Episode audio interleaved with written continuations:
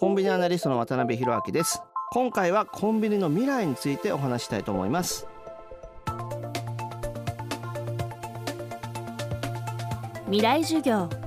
今週の講師はコンビニアナリストの渡辺博明さん。22年にわたり大手コンビニの店長バイヤーを経験。700を超える商品開発にも携わり現在はやらまいかマーケティングの代表として商品コンサルや顧問として活動を続けています。特にコンビニについては専門家としてメディアで解説する機会も多くコンビニのあらゆることに精通する専門家です。私たちの生活に欠かせないインフラであると同時に今の社会や経済をリアルに反映する存在でもあるコンビニ。未来授業4時間目。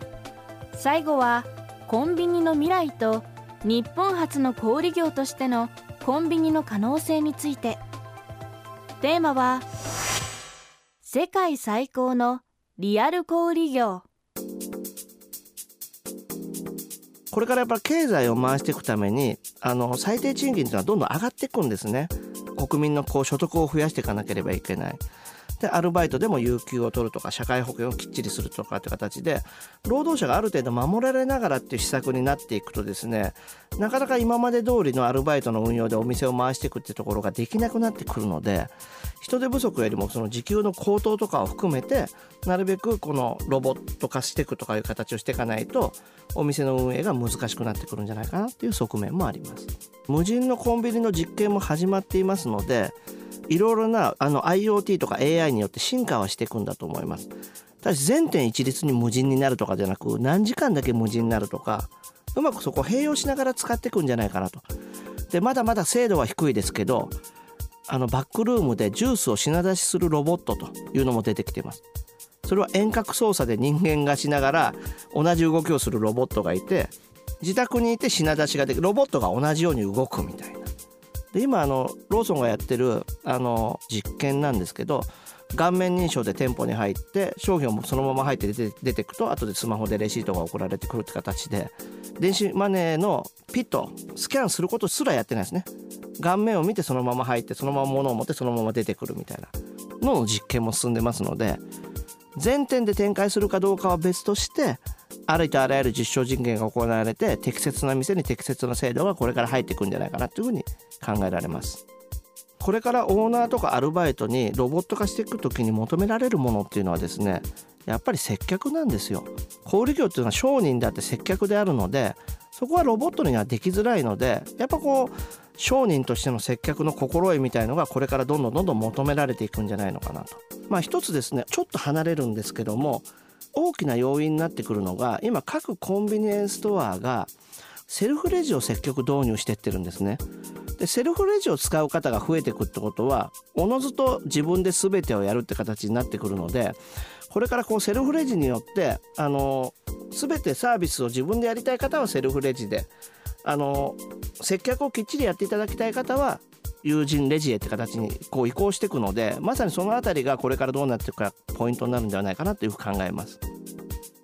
僕がイメージしてるのはコンビニが世界に出ていって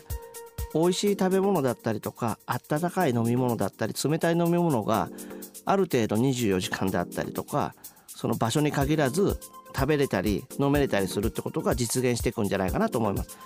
それは多分今日本でラジオを聴いてる方々は当たり前すぎて何を当たり前のことを言ってるんだって言うんですけどそれは世界的には当たり前じゃなくて今ですね世界には日本のコンビニエンスとかたくさん出ていってるんですけども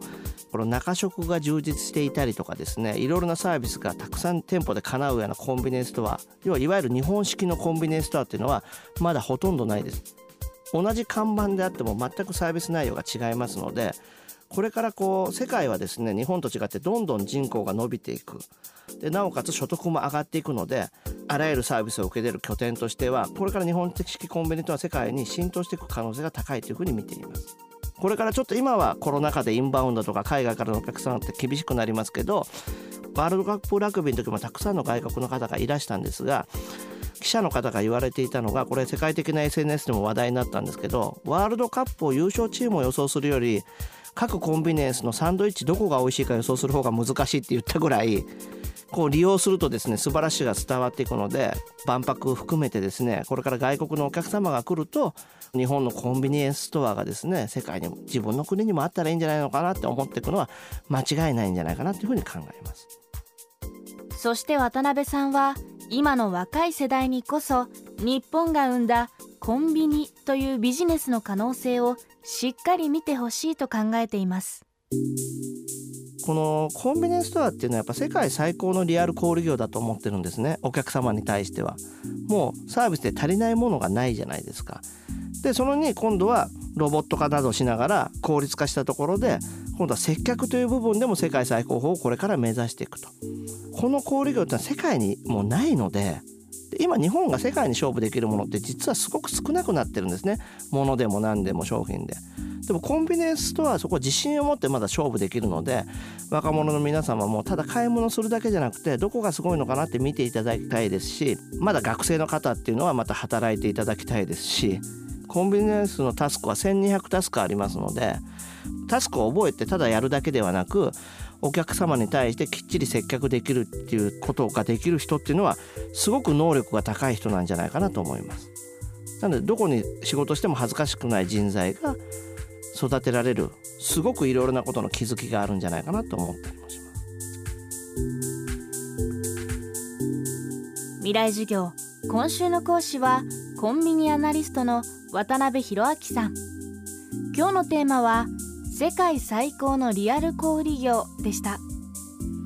来週は医師医学博士で埼玉医科大学総合医療センター客員教授の奥真也さんを講師に迎え